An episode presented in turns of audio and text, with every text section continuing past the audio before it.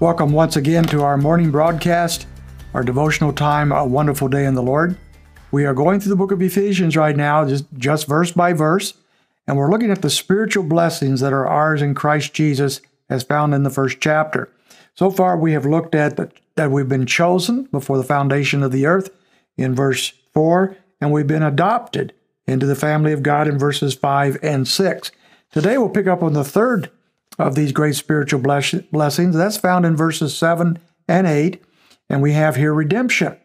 Let me read that to you. In Him, in Christ, we have redemption through His blood, the forgiveness of our trespasses according to the riches of His grace, which He lavished on us.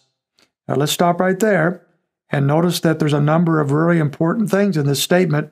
First of all, we have been redeemed or have redemption through his blood. So let's pick this apart a little bit as you're reading it and uh, just noticing, observing, writing down perhaps some things. Uh, we find, first of all, that our redemption, which is a being redeemed from something, being saved from something, I'll come back to that, is through his blood. And so our redemption is made possible only through the cross work of Christ, the blood of Christ being shed for us, along with his resurrection, his ascension, and one day is coming again. All that is the redemption process, and it's only possible through the blood of Jesus Christ. He goes on to explain what redemption is the forgiveness of our trespasses.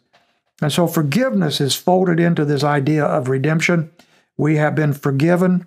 Forgiveness is the biblical concept of something totally off the table. It no longer uh, holds any power over us. It, it's never going to be brought up again. It's never mentioned again. It's gone. The Old Testament talks about our sins being buried in the deepest seas, as far as the east is from the west. And so, through the blood of Christ, our redemption produces a forgiveness that uh, of our trespasses that uh, is complete and full. Trespasses is a another synonym for sin. Trespass, when you trespass on somebody's property, you've gone into a piece of property that you shouldn't go into. And we are constantly, as people, trespassing into the, the area of sin. We have turned against the things of God and we're trespassing. And yet He has redeemed us. And He says, according to the riches of His grace, which He lavished on us. And so this whole process is just full of riches and grace that God gives us, these, these powerful riches and grace. But notice he says it's lavished on us. And the idea of lavishing is, is taking something and overdoing it. Uh, a little child takes uh, syrup, uh, chocolate syrup, and puts it on their ice cream. They, they might very well lavish it, overdo with how much you're putting on there. A, a wedding, you see a wedding, you might say that was a lavish wedding. It was just out over the top beautiful. And those are the kinds of ideas behind this word. And so he just poured on us to, to the infinite degree his kindness to us. It says here, his riches of his grace just poured on us over and above, abundant beyond all that we can ask or think. Now let's back up for just a moment to redemption.